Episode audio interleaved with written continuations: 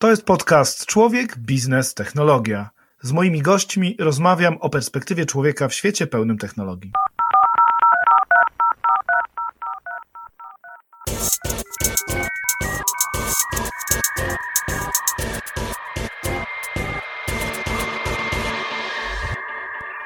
Cześć, dzień dobry, witam Cię w kolejnym odcinku podcastu Człowiek, Biznes, Technologia.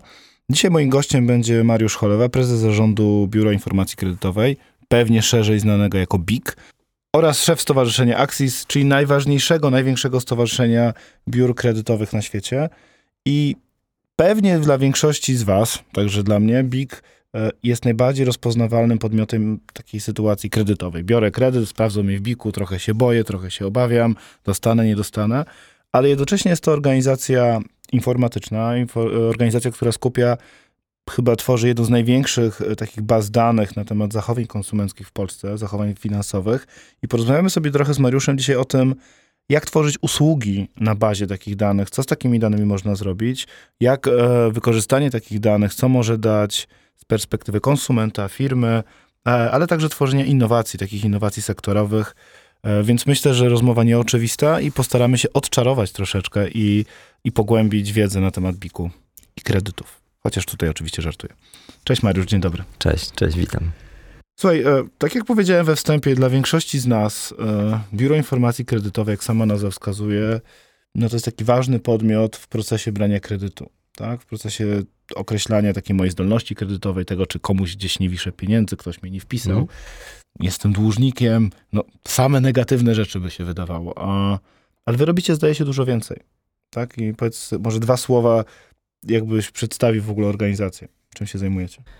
E, rzeczywiście w Biku my mamy historię kredytową należącą do 25 milionów Polaków. Więc prawie każdy Polak, który dotknął cokolwiek związanego z jakąkolwiek formą kredytowania, czy to jest wiem, suszarka na raty, karta kredytowa, linia, nie mówiąc już o, o kredycie hipotecznym, no to ta informacja o tym jest zapisana w Biku.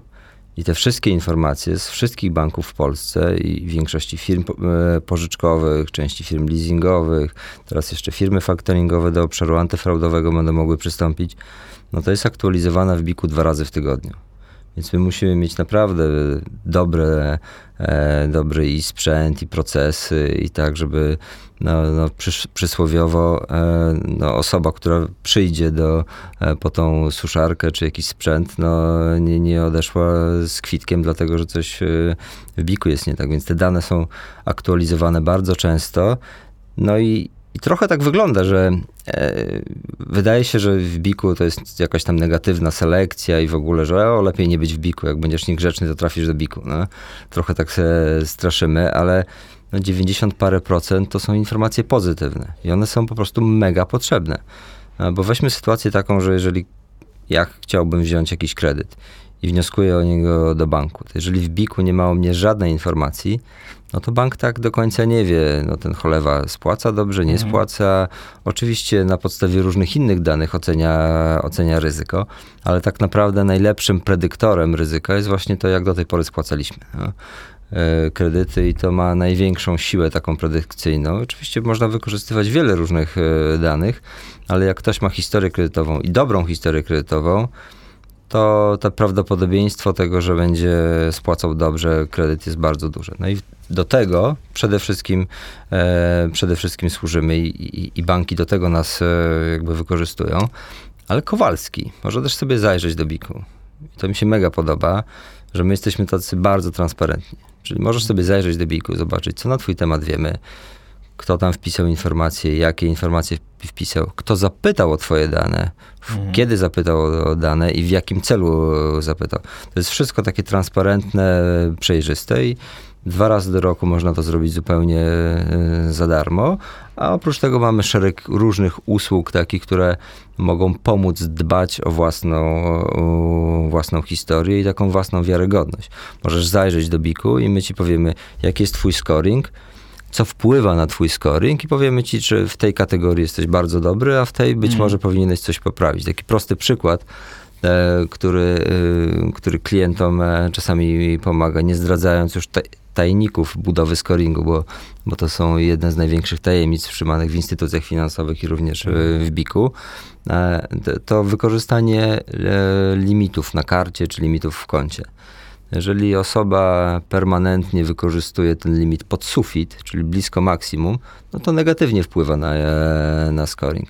Dlatego czasami w tych poradach, które są spersonalizowane, mm. to nie jest takie e, uniwersalne, no to mówimy o drogi kliencie, no, w tym przypadku powinieneś być może mniej wykorzystywać ten, e, ten Czyli karty kredytowej ten, nie maksować raczej. No maksować w krótkim okresie, jak wymaksujesz ją na chwilę, to jest, e, to jest ok. Jeżeli permanentnie trzymasz ją na, na maksymalnym no wykorzystaniu, no to negatywnie wpływa na scoring. Czy to znaczy, że nie dostaniesz kredytu?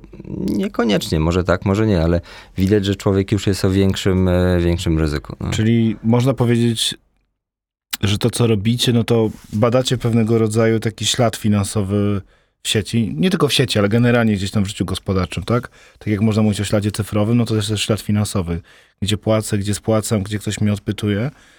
E, no i fajne jest to, że faktycznie można to sprawdzić i coś z tym zrobić. No bo to nie jest tak, że ta sytuacja jest, nie wiem, dana raz na zawsze zła albo dobra, tak? Więc...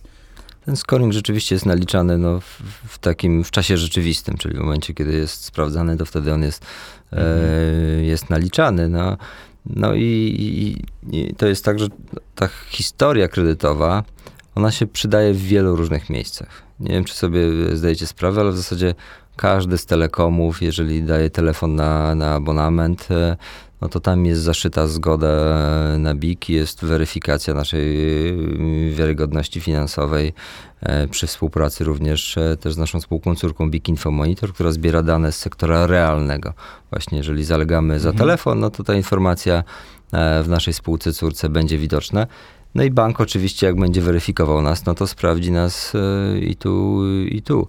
Tak samo to są osobne systemy, jeśli chodzi o naszą sytuację, historię kredytową prywatną i firmową. One bardzo dobrze korelują ze sobą, mhm. czyli jeżeli ja jestem przedsiębiorcą, nie jestem, ale gdybym był, no to miałbym kredyty prywatne i firmowe, e, a notabene, e, e, tak jak ktoś korzysta z kredytów firmowych, no to w 80% ma też kredyty prywatne.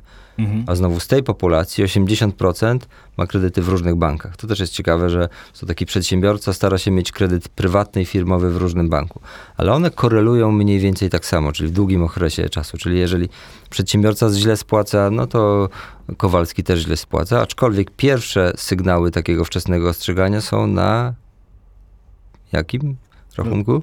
No, Jak myśl, myślisz? No myślę, że na prywatnym. Prywatnym. No, Myślę, że na dobrze. prywatnym, bo się pewnie bardziej boimy Urzędu Skarbowego w kontekście VAT-u i tak dalej. No, no by, I kontrahentów. Tak, którzy szybciej też reagują niż pewnie prywatne zobowiązania. By, być może taka jest, e, takie jest story za, mm. za tym, ale rzeczywiście no, w krótkim e, pierwsze sygnały to widać na, na, na, rachunku prywatnym i oczywiście no, bank jak nas weryfikuje jako przedsiębiorcę, to sprawdza jedną i drugą kieszeń, prywatną i firmową, pomimo tego, że one są w różnych bankach, więc to mm. tak czy inaczej widać. Ale dlaczego jest w różnych bankach, to trudno mi e, tak jednoznacznie ocenić. No.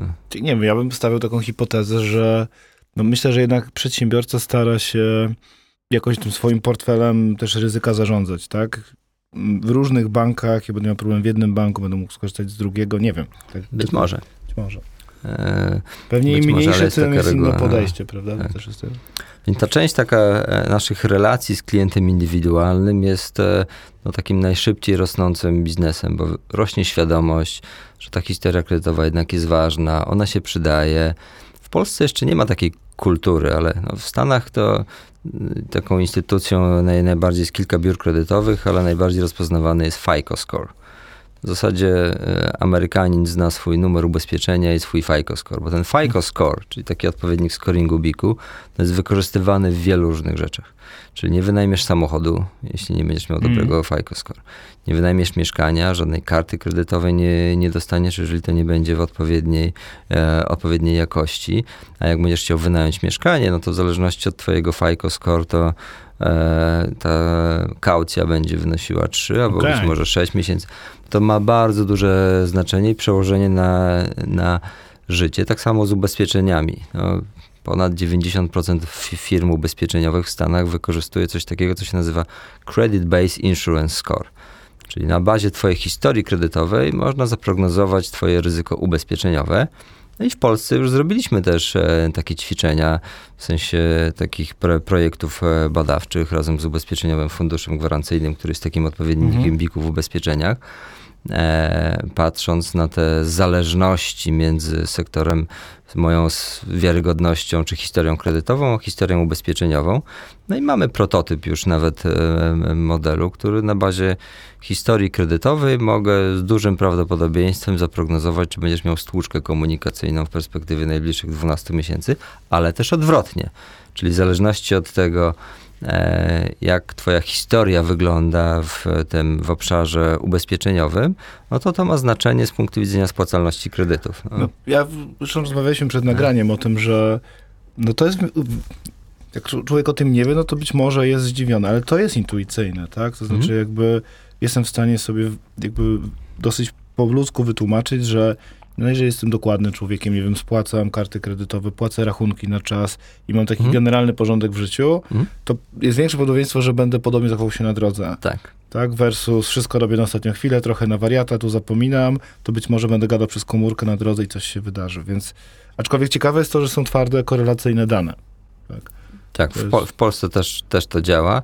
E, jedna rzecz, którą na razie anegdotycznie zbadaliśmy, bo to też taka e, hipoteza znowu z rynku amerykańskiego, że e, twoja historia kredytowa, czyli, czyli scoring twój kredytowy ma znaczenie w programach inwestycyjnych.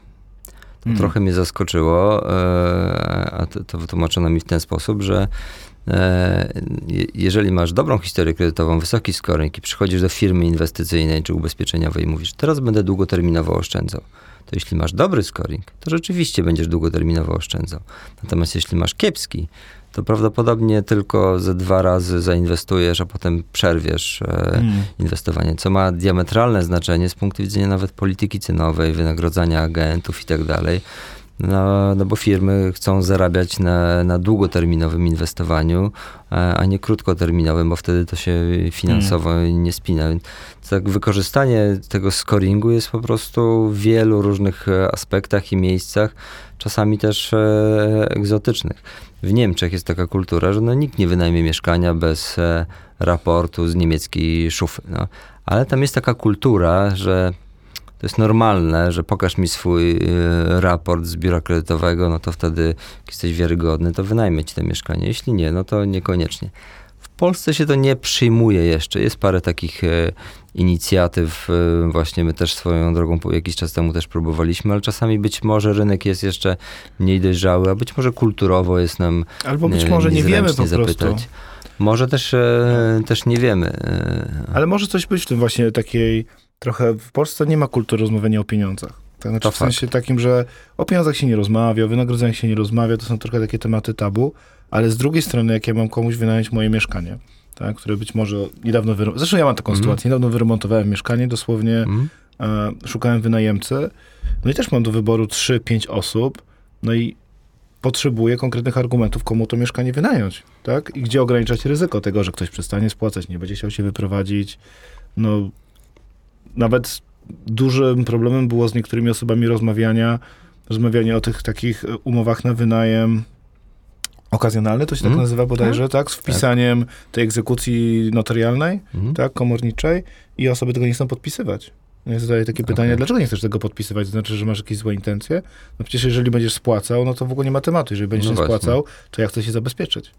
To jest ciekawe, tak? Tak, tak no te, teoretycznie to Kowalski, ten twój, twój najemca, mógł być nawet na telefonie pokazać w, w apce bikowej, tak. że e, wskaźniki, nawet nie musisz znać ile ma kredytów, e, historii mm, pełnej, to nie jest ci potrzebne, tylko po prostu wskaźnik, scoring. Jestem na zielono. Na ziel dokładnie to tak wygląda, no.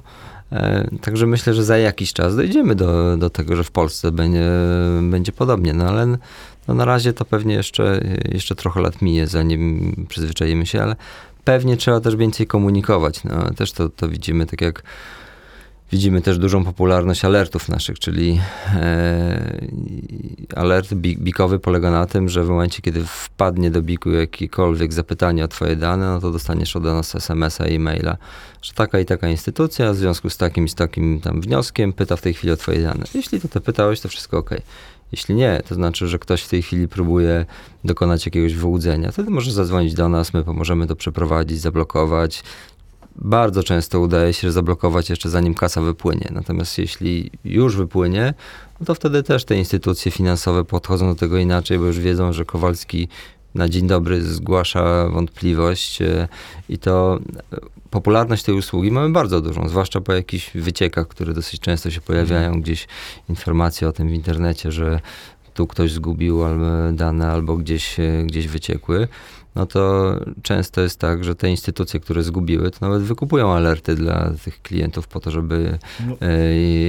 im dać, więc to jest, to jest fajna rzecz.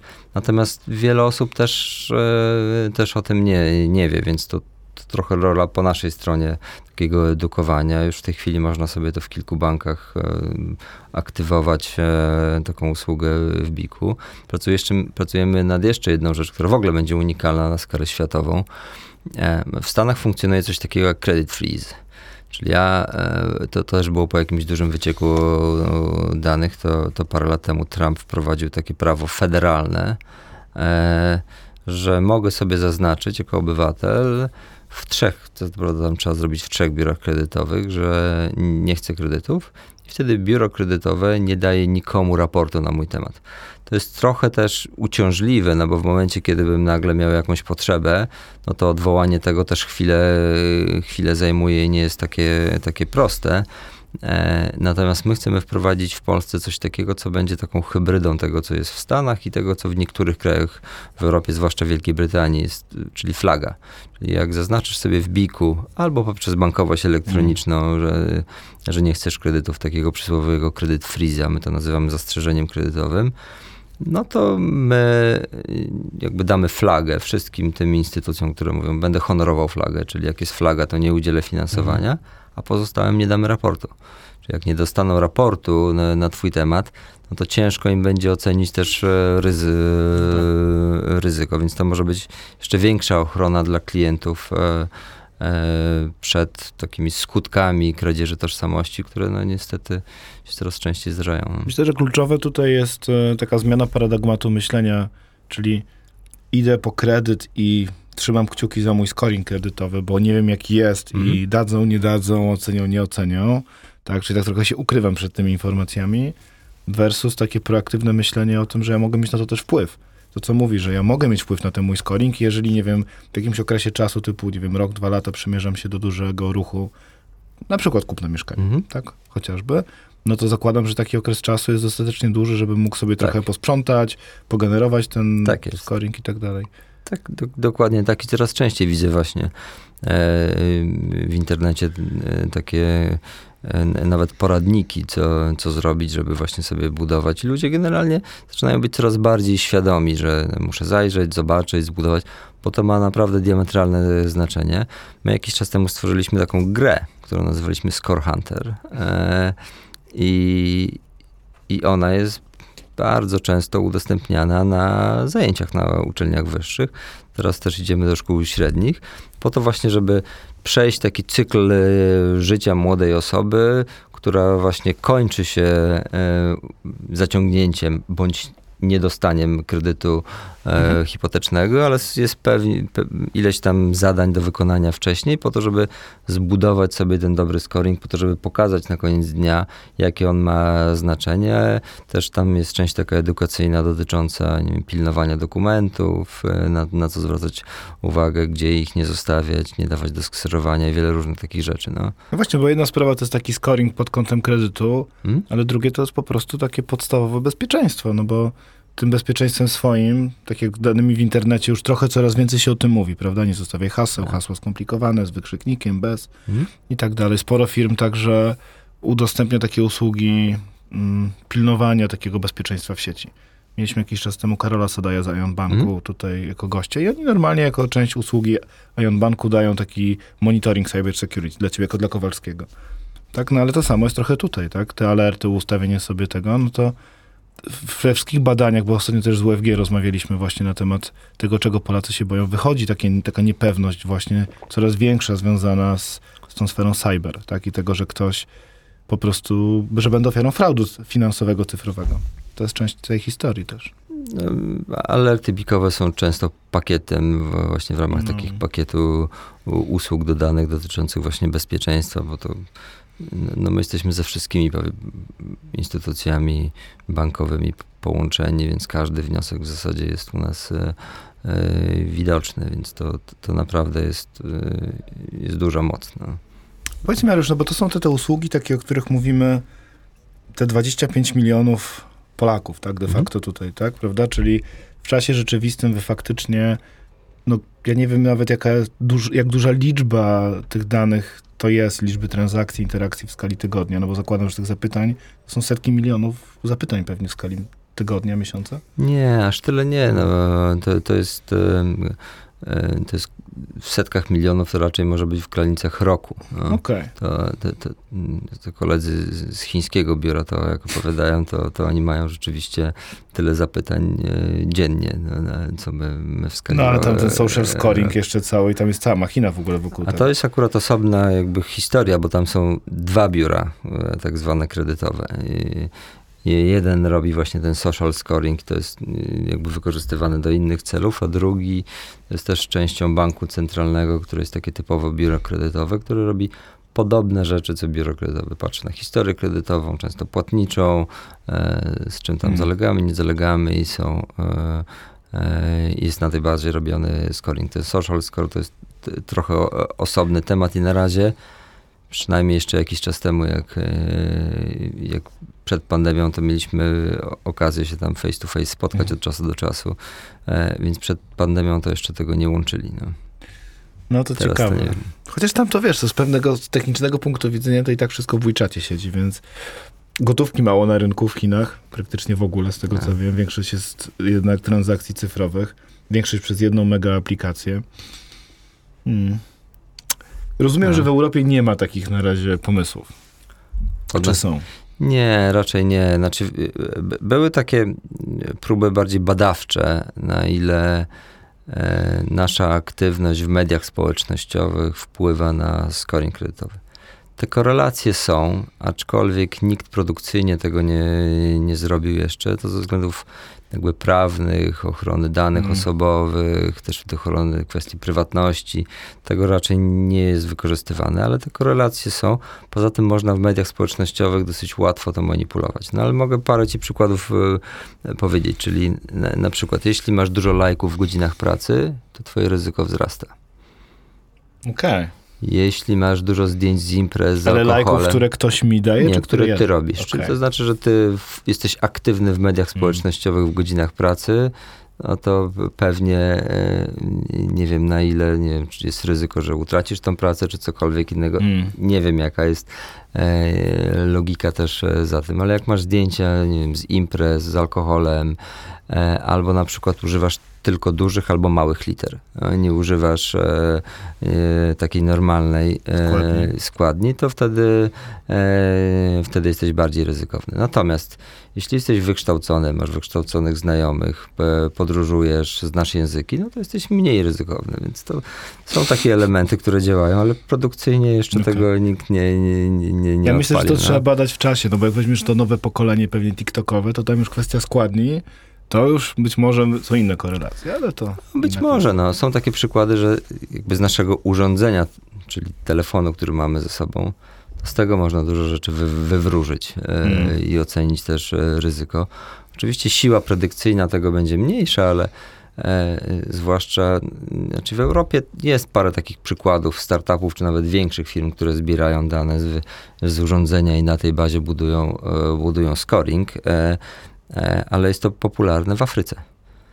E, No w Afryce więcej osób ma, ma, ma telefon niż No tak, do, dostęp do, do, do bieżącej wody i no no tam ludzie płacą tym telefonem, w zasadzie ten, w tym telefonie jest całe życie. No i koledzy z, jednego z biur też nam pokazywali właśnie, jakie scoringi robią e, na bazie informacji, które są w stanie pozyskać z naszego e, device'a. My tego nie, nie, robimy, ale wykorzystujemy device pod kątem też antyfraudowym. Czyli jeżeli wiem, coś jest nie tak na twoim device, albo jest ryzyko, że on jest przejęty przez kogoś, albo nie wiem, jakieś milisekundy zegara na serwerze na twoim urządzeniu wskazują, że to być może ktoś jest inny, albo nie wiem, Mhm. jeżeli deklarujesz, że jesteś w Polsce, a wypełniasz w Polsce wniosek, a układ klawiatury masz cyrylicę i ten... I, I takie rzeczy już badacie, to ciekawe. Może być sporo takich rzeczy, które mogą wskazywać, że być może to jest to jest fraud, albo po prostu nawet to z jednego urządzenia też jest ważny też kontekst transakcji, czyli jeżeli z jednego urządzenia w krótkim czasie pojawia się więcej wiesz, transakcji, no to wtedy no jest ryzyko, że być może to nie jest Kowalski, tylko jakiś fraudster, który pozyskał dane i próbuje w tej chwili nastukać trochę, e, trochę wniosków w imieniu swoich mm. klientów, więc no, takie rozwiązania też yy, ale, w, ale w ogóle te narzędzia takie antyfraudowe, behawioralne, to jest chyba rzecz, w której jesteście mocni, prawda? Bo ja ostatnio w jednym z banków gdzieś otwierałem konto i normalnie musiałem, znaczy musiałem, mogłem wyrazić zgodę właśnie na analizę mojego zachowania pod kątem antyfraudowym, tak? Czyli ja się pytam tej, tej pani, ale o co chodzi? No mówi pan, hmm. jeżeli zorientujemy się, że wpisuje pan hasło do konta w inny sposób niż zwykle, to prawdopodobnie jest to nie pan. Hmm? Tak? I rozumiem, że to jest między innymi usługa chyba, którą wy w jakiś sposób rozwijacie. Znaczy pracujemy nad tym, rozwijamy, e, pracujemy nad rozwiązaniem takim sektorowym, bo w tej chwili jest kilka takich firm na świecie, które, niektóre są też z Polski, które robią takie, e, takie narzędzia, które, które pozwalają na bazie naszego sposobu wpisywania w klawiaturze, ale też ruszania myszą, czy też tego, jak trzymamy nasze urządzenie mobilne. Czy tam wklepujemy też, e, też hasła, czy, czy piszemy jakieś, e, jakąś dane do transakcji, no to tworzy się nasz profil behawioralny. I teraz tak, jeżeli będziemy, każda z instytucji finansowych będzie sobie sama robiła to rozwiązanie, no to każda będzie w stanie ochronić grupę tych aktywnych klientów. I to jest fajne i super. Natomiast no, potrzebna jest określona liczba takich e, logowań i obserwacji po to, żeby zobaczyć, żeby zbudować model e, dla tej osoby, który będzie, będzie unikalny. To znaczy my pracujemy, to chcemy zrobić rozwiązanie sektorowe. Czyli żeby twój model behawioralny, tego jak piszesz, był składany z różnych banków, który jest. To spowoduje, że będziesz mógł być chroniony we wszystkich e, mm. bankach w Polsce od razu i jednocześnie nawet przy zakładaniu nowego konta to od razu będzie, będzie możliwość e, takiej ochrony. No i mam nadzieję, że, że uda nam się to w przyszłym roku już tak na poziomie sektorowym e, zrobić. To jest też skomplikowane prawnie, ale to też jakby musi być współdzielenie tych, e, tych profili. No. To jest mega fajna rzecz, bo to e, też coraz częściej też rozmawiamy z instytucjami finansowymi, że no my jako profesjonaliści powinniśmy więcej dbać też o, o klientów nawet w ich imieniu. No.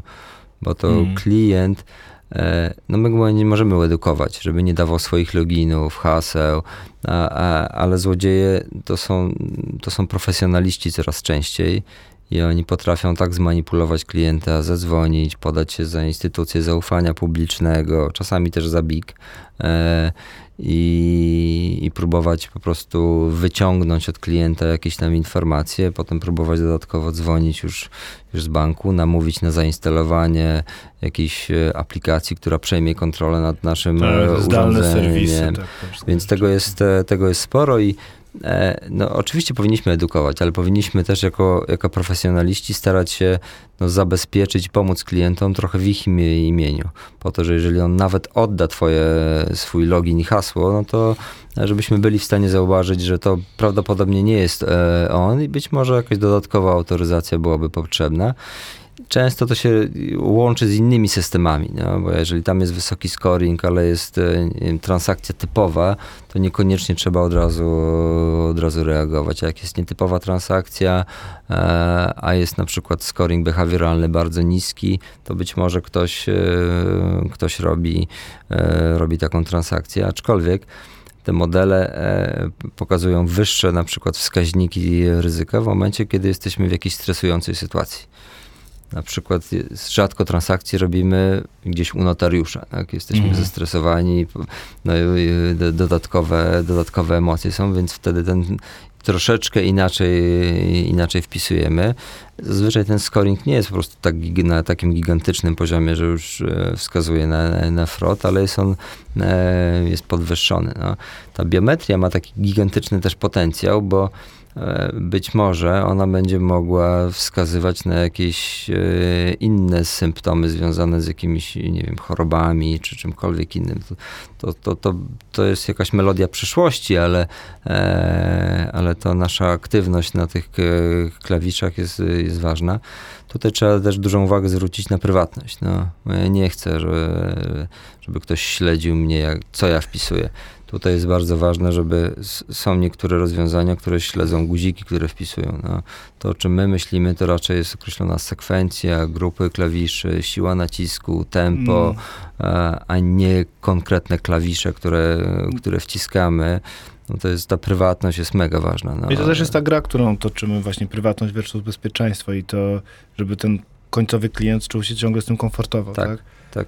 No, a powiedz mi tak, no bo klawisze to jest jedno, ale klawisze to jest no. taka trochę pieśń przeszłości już z mojej mhm. perspektywy. To znaczy, no coraz więcej będzie tych interakcji jednak głosowych, związanych z biometrią już, nie wiem, czy z palca, czy z oka, prawda? I, I, pytanie, na ile, czy to wtedy już w ogóle nie będzie miejsca na tę behawiorystykę, bo będzie założenie takie, że ktoś, jeżeli skanuje sobie gałkę oczną albo palec, to po prostu jest on? Nie wiem, jeszcze takich ćwiczeń nie, nie robimy. No, na, na razie skupiamy się właśnie na tym, żeby złapać profil behawioralny związany z zachowaniem okay. konkretnego klienta. No. To jest tak, że w tej chwili już e, ten, ten, to, to jakiś face identification jest e, robione na wielu urządzeniach e, mhm. mobilnych. To jest jakiś sposób autoryzacji, więc jeżeli dołożę do tego sposób wpisywania czy trzymania nawet urządzenia, jak, jakie trzymam, no to to jest coś, co co będzie takim dodatkowym e, zabezpieczeniem. No. Czyli mogę się czuć bezpiecznie, jeżeli generalnie korzystam, nie wiem, właśnie z odcisku palca w płatnościach i w logowaniu? E, jak, jak, najbardziej, tak. bo to, to urząd... akurat to jest akurat fajne, że to nie przechodzi nigdzie. No. To jest trzymane na twoim urządzeniu. No. E, więc to jest taka weryfikacja na poziomie twojego urządzenia i nikt nie przetwarza twojego zbioru. Jak my myślimy mhm. o tej biometrii behawioralnej, też chcemy to tak zorganizować, że ja jako BIK nie chcę znać twojego profilu behawioralnego. Chciałbym wiedzieć, czy, czy to osoba, która się w tej chwili loguje, to ma wysoki, niski scoring ryzyka i tak dalej, i wtedy będę mógł to połączyć z innymi też systemami antyfraudowymi. Te systemy antyfraudowe to rzadko o tym mówię dosyć, e, bo, bo, bo to jest trochę nasza taka kuchnia wewnętrzna, no ale my jak e, na wnioski, wniosek kredytowy wypełniasz, no to ten wniosek kredytowy jest zderzany z innymi wnioskami kredytowymi. I wtedy mamy tam kilkaset reguł, które sprawdzają i weryfikują nawet zgodność danych. Czyli jeżeli okay. Złodziej zazwyczaj jak kradnie moją tożsamość, to nie ma wszystkiego. No, nawet jeżeli ukradnie dowód i ma tam wszystkie dane, dane z dowodu, to niekoniecznie musi znać mój e-mail niekoniecznie musi znać mój adres do korespondencji, jakieś inne rzeczy, albo telefon, albo telefon pracodawcy i różne mm. inne rzeczy. Więc też te, te, takie jakby korelacje są też e, sprawdzane po to, żeby zobaczyć, czy osoba, która wypełniła właśnie wniosek kredytowy, to jest tą właściwą osobą. Plus e, robienie takich, e, no blacklisty to są rzeczą taką oczywistą, czyli jeśli był frot na tym urządzeniu, czy frot na tym e, adresie, na tym dowodzie osobistym, no to wtedy jest taka twarda reguła odrzucająca, ale czasami są takie miękkie, no bo ten złodziej, jak się odbije, czasami bank go poprosi, a donieść dokumenty jeszcze. Zło osoba nie donosi dokumentów. Może to być złodziej, ale niekoniecznie musi być no. złodziej. Może ja zrezygnowałem z tego, ale jeżeli w krótkim czasie wnioskuję o nowe finansowanie, no to ta druga instytucja wie, że ja zostałem poproszony, nie doniosłem, to jest duże prawdopodobieństwo, że też cię poprosi, czy, czy mnie, o to, żebym jednak e, doniósł. Więc to wzajemne informowanie się o takich miękkich mm. e, podejrzeniach jest też mega istotne, no bo mnóstwo takich wniosków e, zatrzymujemy. No. Okej, okay, a powiedz mi, wy jako, jako BIG, no jakby rozumiem też, że staracie się budować usługi on top tego, tak? To znaczy zastanawiać się, w jaki sposób te dane jeszcze łączyć z innymi systemami. I tak jak powiedziałeś o tym rozwiązaniu sektorowym z behawiorystyką, które jest super mm. ciekawe według mnie, E, to macie jeszcze kilka innych rozwiązań właśnie takich sektorowych, generalnych, prawda? Opartych o to, to, to sektorowe odn- odnośnie usług antyfraudowych, no to to jest coś, o czym mówiłem, bo tam z wniosków, e, to jest inny reżim prawny, już nie wchodząc w szczegóły, ale z tych wniosków kredytowych mamy rzeczywiście bardzo dużo danych, ale te dane mogą tylko i wyłącznie być wykorzystywane do przeciwdziałania wyłudzeniom, Mhm. więc nie można ich w żaden inny sposób e, wykorzystywać. E, Natomiast jakiś czas temu, e, to, to trochę może się cofnę, bo ja wierzę głęboko w taką demokratyzację danych. E, I będziemy mieli do czynienia z sytuacją, że tych danych będzie dużo, dużo e, do pozyskania z rejestrów publicznych naj, najróżniejszych e, i, i będzie dużo takich danych dostępnych, ale też z różnych instytucji i prywatnych, ale dane osobowe będą często chodziły za obywatelem. E, Czyli ja, jeżeli dam dane, dam zgodę na, na jakąś określoną dostęp do danych, no to ktoś będzie mógł przetwarzać y, na, na moje dane w określonym, e, w określonym celu. I no my jakby dane z BIK-u no wykorzystujemy głównie do właśnie przeciwdziałania wyłudzeniom, prognozowania ryzyka, też e, jakby zdolności kredytowej, nawet szans na kredyt. To też Mhm. o tym nie, nie, nie mówiłem, ale możesz sobie w BIK-u sprawdzić, e, jaką szansę będziesz miał na kredyt. No, No. e, patrząc na twój scoring, ile masz zobowiązań, tam wystarczy kilka drobnych danych podać, to wtedy e, określimy ci, wiesz, czy masz bardzo duże szanse na kredyt, albo ci powiemy, no, e, drogi Wisławie, nie powinieneś zaciągać nowych kredytów, bo być może masz już tych e, zobowiązań za dużo. Więc jak pójdziesz do jakiejś przeglądarki, porównywarki i tak dalej, nikt ci tego nie powie, bo każdy chce sprzedać. No. Mhm. My nie sprzedamy niczego, my chcemy ci po prostu powiedzieć, czy masz duże szanse, średnie, albo być może minimalne, albo w ogóle nie powinieneś e, wnioskować. I to też to jest część taka misyjna, bo chcemy e, chronić ludźmi przed pułapką takiego wpadania w pętlę zadłu- zadłużenia, więc to jest też me, mega ważne. E, ale po- podeszliśmy do takiego, chcemy, chcieliśmy zbudować taką platformę, my to nazywamy e, Big Open API. E, taka platforma, na której będą różne dane. No, zaczynamy od, głównie od statystycznych i być może na nich skończymy. E, zobaczymy, e, e, co będzie dalej. E, ale w tej chwili poprzez taką otwartą architekturę e, API, jak zaczynaliśmy to, to myślałem, że to dane z BIK-u to będą tutaj największym takim atutem, że będą wiem, fajne, będą jakby przyciągały du- dużo i na tej bazie coś będzie można zrobić ale po, po tych paru miesiącach przygotowań do tego, tego projektu, e, to się okazało, że te dane z BIK-u to jest mniej niż 10% e, tego, co w tej chwili e, tam jest. Teraz w piątek będziemy uczestniczyli w takim du- dużym hackatonie e, hakie i z zadaniem takim, żeby, żeby znaleźć najlepsze miejsce dla i tak naprawdę tutaj jest nie, niedopowiedziane, bo to może być najlepsze miejsce do życia, najlepsze miejsce dla postawienia, nie wiem, zakładów fryzyjskiego, sklepu z obuwiem, czy, czy cokolwiek innego, ale żeby powiedzieć, to my chcemy zbudować coś takiego, co będzie takim hipermarketem z danymi. No. E, że jeżeli firma informatyczna będzie mogła wpisać nie współrzędne informatyczne, geograficzne albo konkretny adres, pilotaż robimy dla miasta Łódź, ale wpiszesz tam adres, podasz promień, nie wiem, 100 metrów, no to my ci zwrócimy informację, ilu tam jest Polaków, jakiej płci, w jakim wieku, jaki jest tam średni score, to będzie informacja od nas, czy jakieś Mhm. średnie wykorzystanie limitów, kredyty, jakieś inne rzeczy, ale tylko tam będą te dane statystyczne. Plus jeszcze jaka będzie tam jakość powietrza, ilu jest, nie wiem, fryzjerów w tej okolicy, e, ja- jakie są średnie dochody, ile ludzie wydają średnio na, nie, na buty, na modę, jakie mają zainteresowania, albo ilu z nich ma aplikację randkową zainstalowaną. Czyli taki no. GUS 4.0. E, nie wiem, czy GUS, e, bo tam e, gu- GUS-u, danych z GUS-u akurat No nie. nie wrzucamy, ale niektóre, niektóre rejestry publiczne proksujemy. No, nie, bo, jakość powietrza ten. Z jakich źródeł danych? No bo tak jak mówisz, no, No. scoring kredytowy tak, no jakby jestem w stanie sobie wyobrazić, skąd bierzecie, nie wiem, jakość powietrza. No mieliśmy tutaj, nie wiem, chociażby Wiktora Warchałowskiego z Erlin. Wyobrażam sobie, że to może być jedno ze źródeł danych. A, Są rejestry publiczne, z których bierzesz. No. Tak, ale E, rozumiem, że to robicie w partnershipie też chyba z firmami, prawda? Tak, jest trochę rejestrów e, publicznych, które, które możemy, Mhm.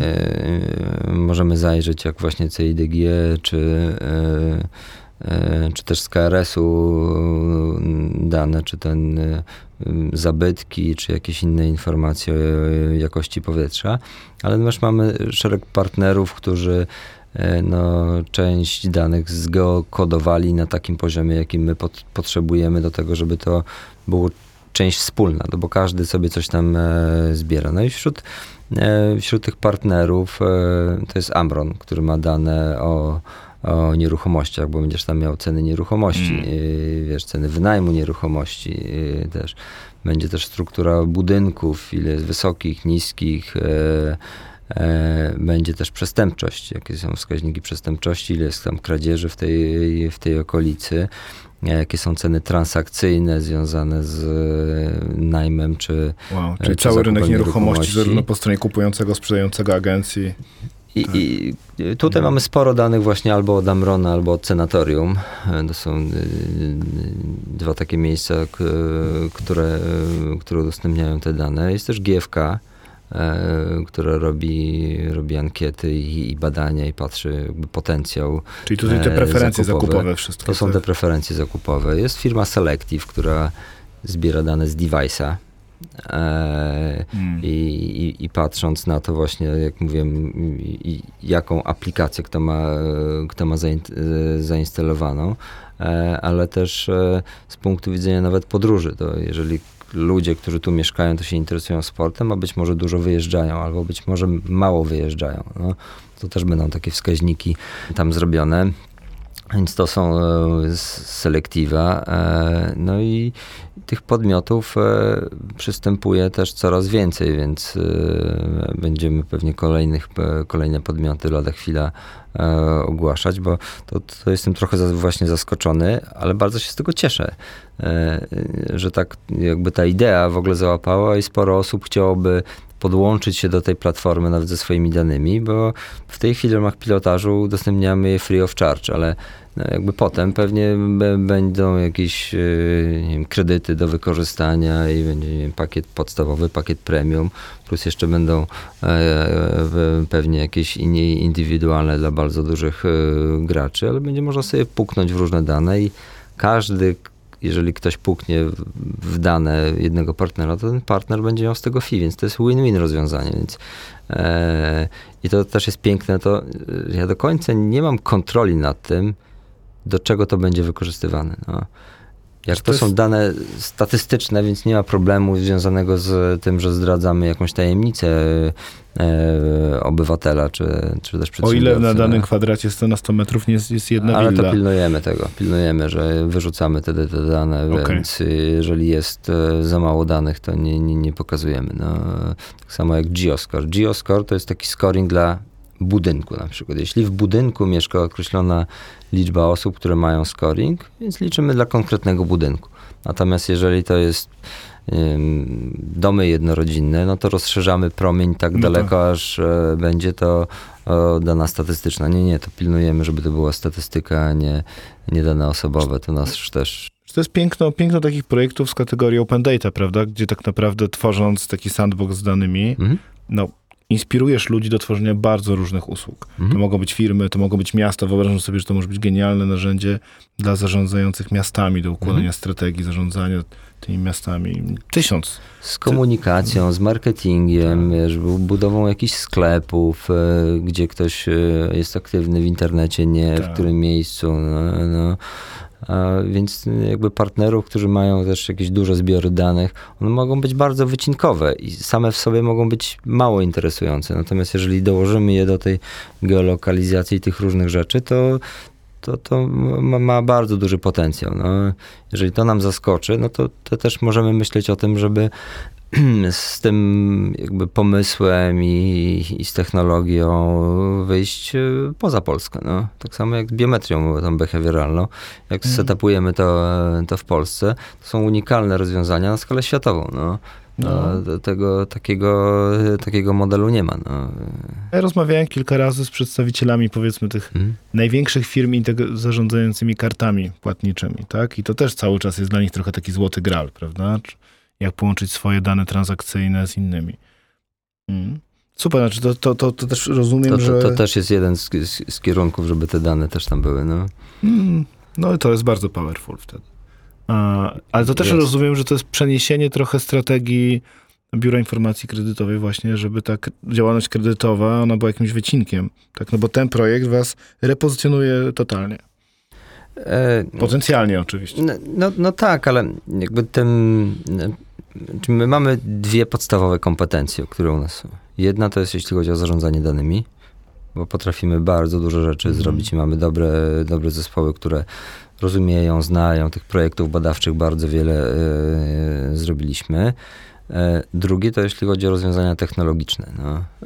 Więc tą technologią no, też musimy być w, w awangardzie wszystkich najnowszych rzeczy no, ze względu na miejsca i dane, które, które mamy. Do tej pory rzeczywiście naszym głównym obszarem to był obszar taki bankowy i okołobankowy te, te relacje. Tutaj rzeczywiście wychodzimy poza, poza ten, e, ten obszar.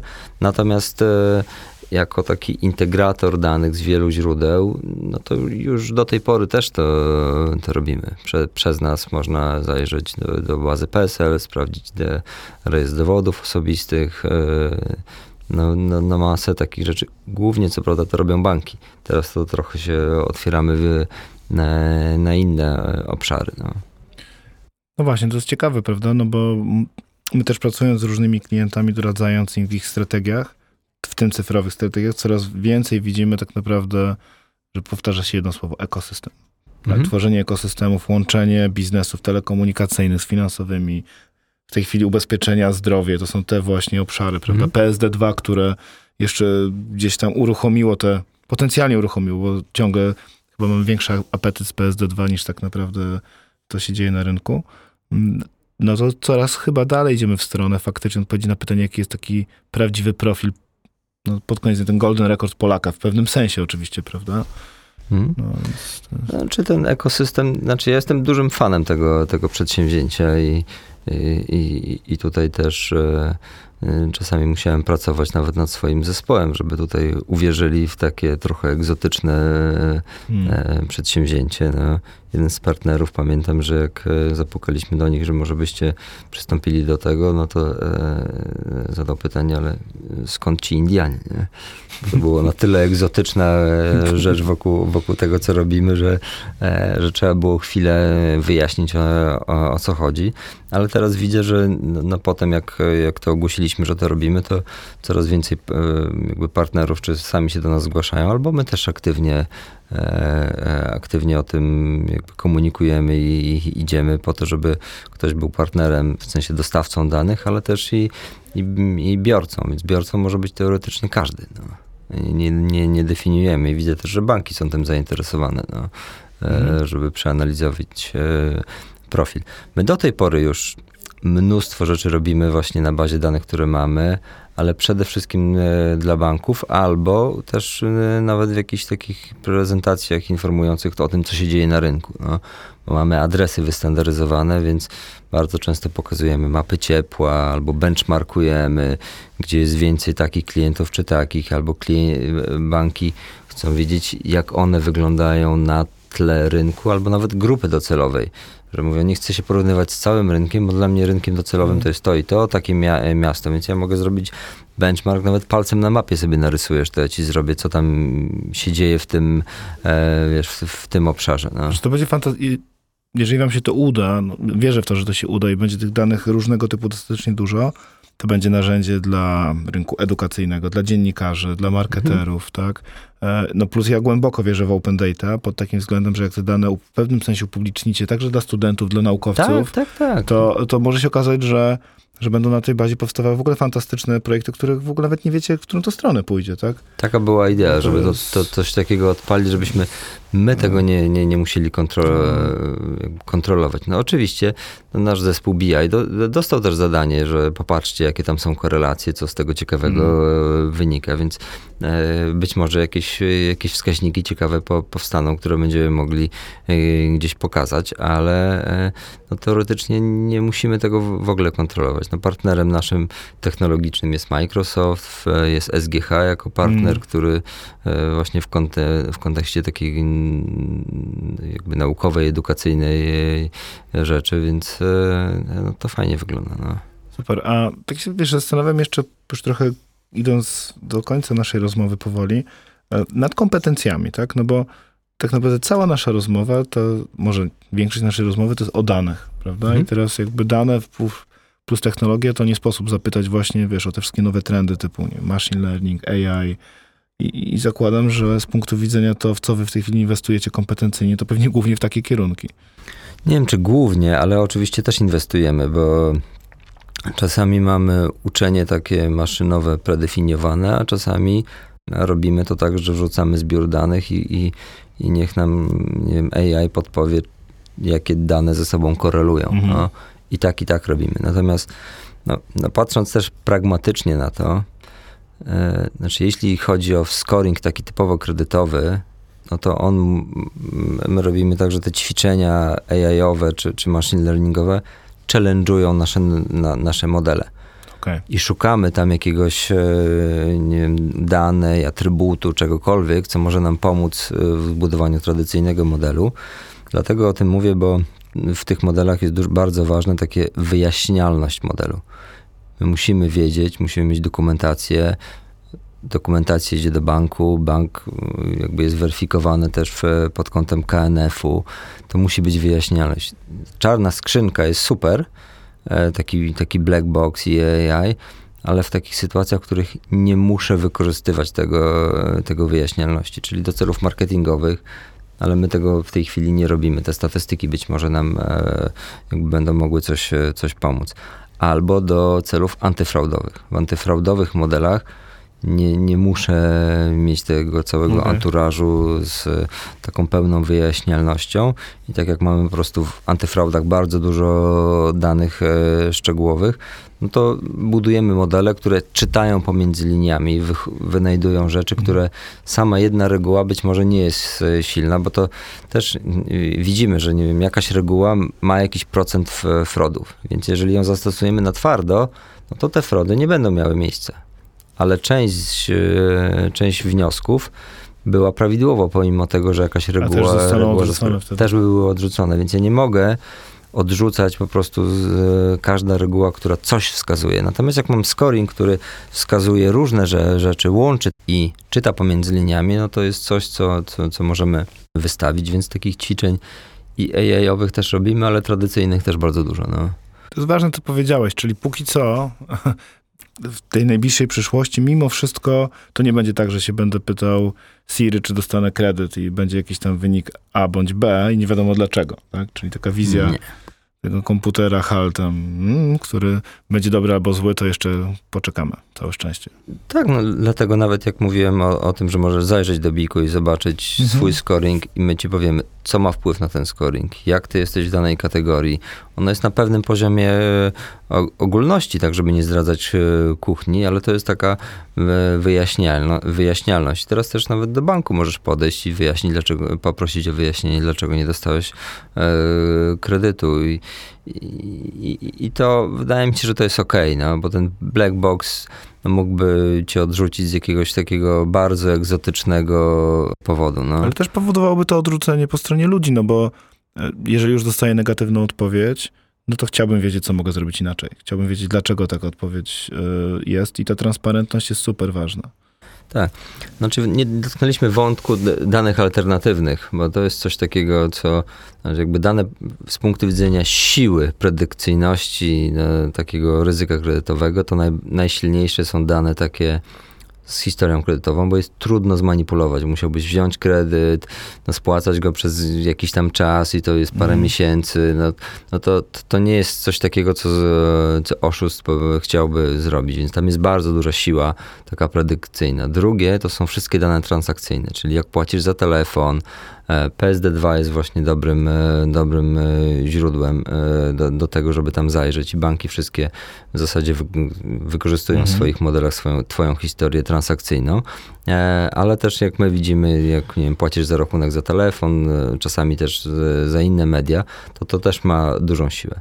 A trzecią to są wszystkie inne takie dodatkowe, alternatywne, które mają jeszcze mniejszą siłę i one mogą być pomocnicze, ale nie mają takiej siły. Natomiast w momencie, kiedy nie masz tej pierwszej kategorii, nie masz drugiej kategorii, to ta trzecia, być może to urządzenie, Mhm. wiesz, z, z device'u coś tam da, daje. My to mierzymy te wskaźnikami Gini, takiej siły, siły modelu, więc te, te najlepsze modele mają powyżej 80%.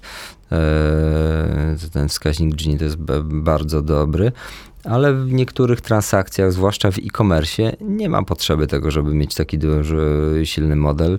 Jest krótkie finansowanie, krótki termin, i być może wystarczy tam słabszy model, mniejszy zakres danych, ale ten świat się przenosi też do, e, do internetu no i, i tam nasza aktywność jest, ta transakcyjność tam się pojawia.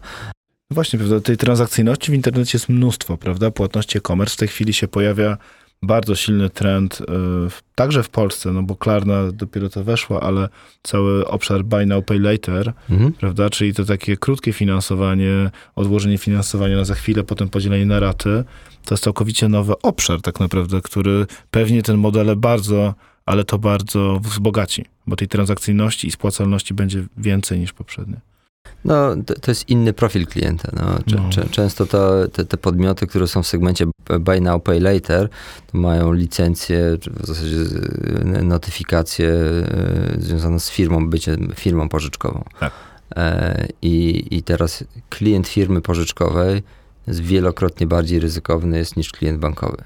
W 80% to są ci sami klienci, ale ta populacja jakby klienta pożyczkowego, jak jest klientem też bankowym, to już jest lepsza niż jest tylko Mhm. pożyczkowy, ale ci, nawet ci wspólni to są kilkakrotnie gorsi niż, niż sami bankowi.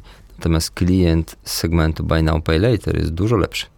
To jest klient naprawdę dobrej jakości i średnia wieku jest oczywiście ni- niższa niż, e, niż przy innych kre- kredytach. Tam są niższe tikety, są krótkie tenory, e, ale tam szkodowość jest du- dużo niższa. No, tutaj nie widzę też całego e, rynku, więc też pracujemy nad jakimiś takimi Mm. produktami typu light, no bo te firmy nie potrzebują te, takiego ciężkiego scoringu, no byłoby super, ale to się też ekonomicznie nie, nie spina. Więc No zobaczymy, tak, bo tak naprawdę, wiesz, no jest kilka, kilku graczy. Tak jest Allegro, które już to ma, są banki, które z blikiem, które się zbroją, jest Klarna, więc zobaczymy. Myślę, że to jest jeden z najciekawszych według mnie w tej chwili obszarów w ogóle e, na rynku finansowym.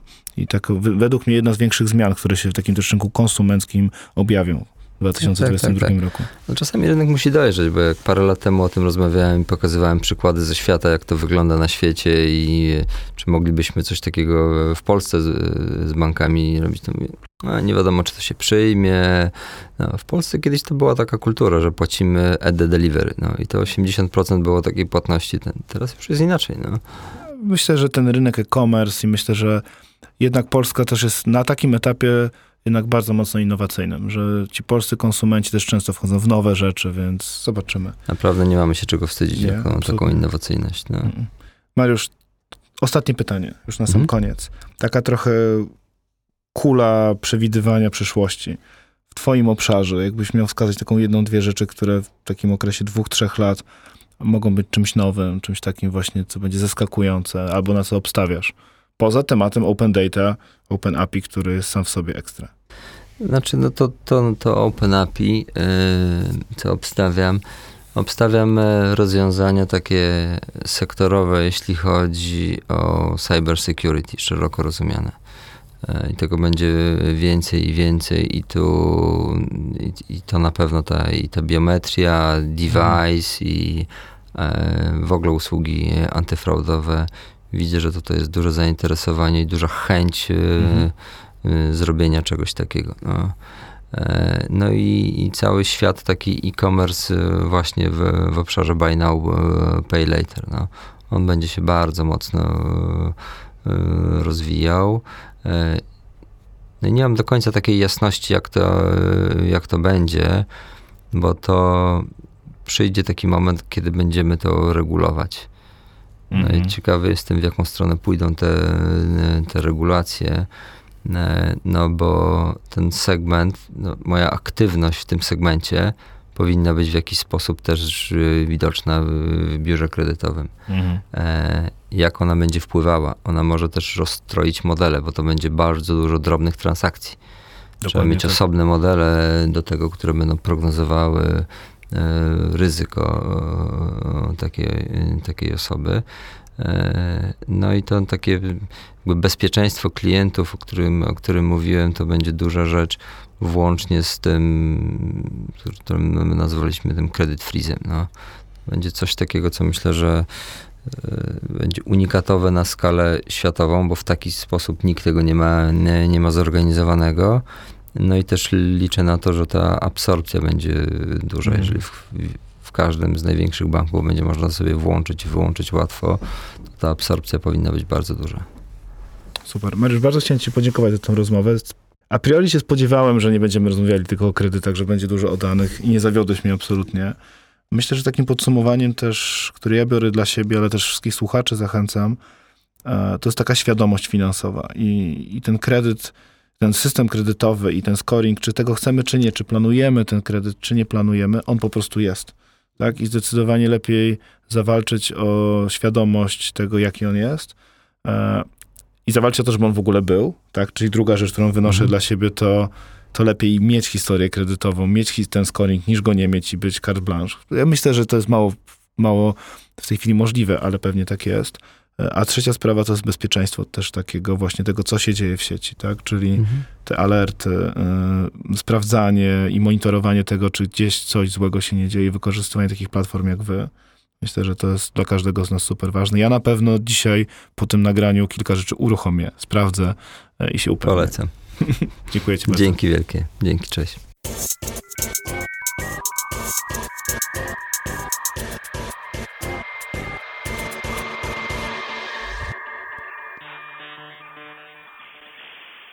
Dziękuję za poświęcony czas. Ten oraz inne odcinki podcastu Człowiek Biznes Technologia znajdziesz na stronie Deloitte.com oraz na najpopularniejszych platformach podcastowych takich jak Spotify, Apple Podcast, Tidal czy Google Podcast. Jeżeli chcesz otrzymywać powiadomienia o nowych odcinkach, zasubskrybuj na www.deloitte.com łamane przez pl łamane przez subskrypcję. Do usłyszenia.